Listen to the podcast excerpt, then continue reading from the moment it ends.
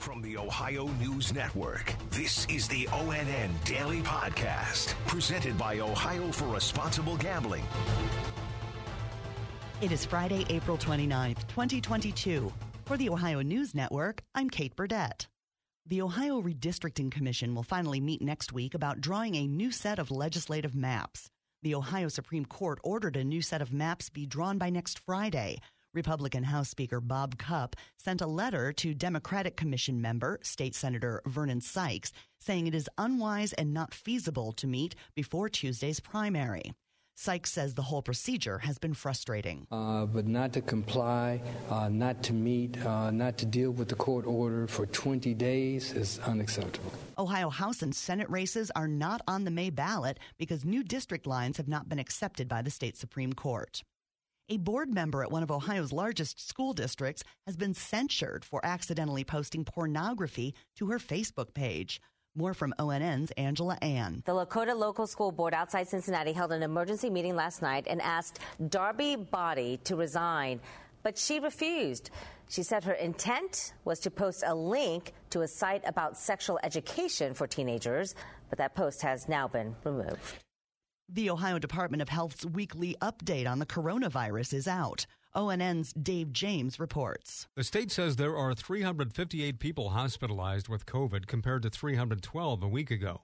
50 COVID patients are in intensive care and 21 of them are on ventilators. Since the pandemic began, 34,428 people in the state have died. That is up 68 from a week ago. The CDC still has all 88 counties in the green, meaning low transmission rates. The counties where it's most active are Athens, Delaware, Cuyahoga, Lorain, and Ashtabula. Dave James, ONN News. Moderna wants FDA approval for its vaccine for kids under the age of six. Dr. David Agus, a medical contributor for CBS, says parents should get their kids vaccinated when eligible. All of these new variants are, are, certainly more infectious and causing problems. So protect the children, please. Give them the ability so they're not going to get seriously ill or have long COVID. Court proceedings continued yesterday related to the hazing death of a college student from Delaware County. ONN's Yolanda Harris reports. Five men have pleaded guilty in the death of Stone Foltz, but the other three still say they are not guilty. Jacob Krinn, Daylen Dunson, and Troy Henricksen appeared in court. None of them changed their pleas. Eight total men were charged with Foltz's death after alcohol hazing led to his death at Bowling Green State University. I'm Yolanda Harris. The Drug Enforcement Agency is encouraging Ohioans to clean out their medicine cabinets the right way this weekend. Saturday is Drug Take Back Day, an event intended to stop the rising prescription drug abuse across the country and in Ohio. Michelle Spanian, Assistant Special Agent in the DEA's Columbus office, says opioid abuse is still a major concern. Just in the last 12 month period, over 100,000 Americans died of a drug overdose, and over 70% of those drug overdose deaths were attributed to opioids. Ohio ranks fourth in the nation for the amount of expired medication collected since this event started in 2010. To find a drug take back location near you, go to DEAtakeback.com. A single engine plane trying to land in Wadsworth near Akron went off the runway and flipped Thursday afternoon. The State Patrol says the pilot was taken to a hospital with injuries not believed to be life threatening. The debate over canceling student loan debt continues. ONN's Andrew Kinsey has more. The president said during his campaign that he would cancel $10,000 in debt and called for Congress to act. This week, lawmakers said he claimed he was open to canceling up to $50,000 in debt. The president denied that idea.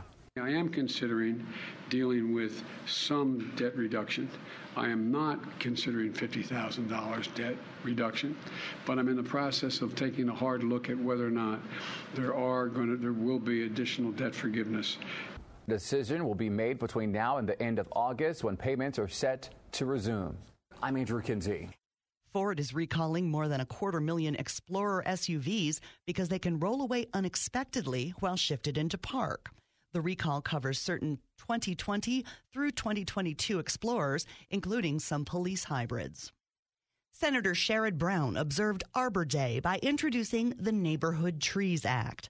Brown says the legislation is aimed at planting more trees in urban areas to promote climate, health, and economic benefits for residents. Urban neighborhoods with more, more residents of color have a third less tree canopy than other majority white neighborhoods. Low income neighborhoods have 41% less tree cover than wealthy neighborhoods. Cleveland would be the top recipient in Ohio with a projected $10 million annually to increase its urban tree canopy.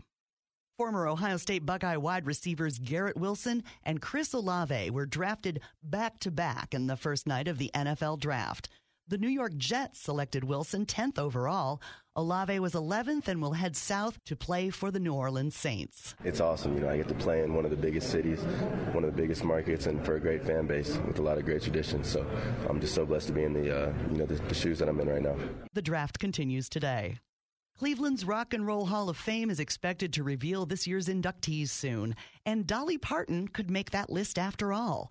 Parton remains on the list of nominees despite announcing her desire to bow out last month.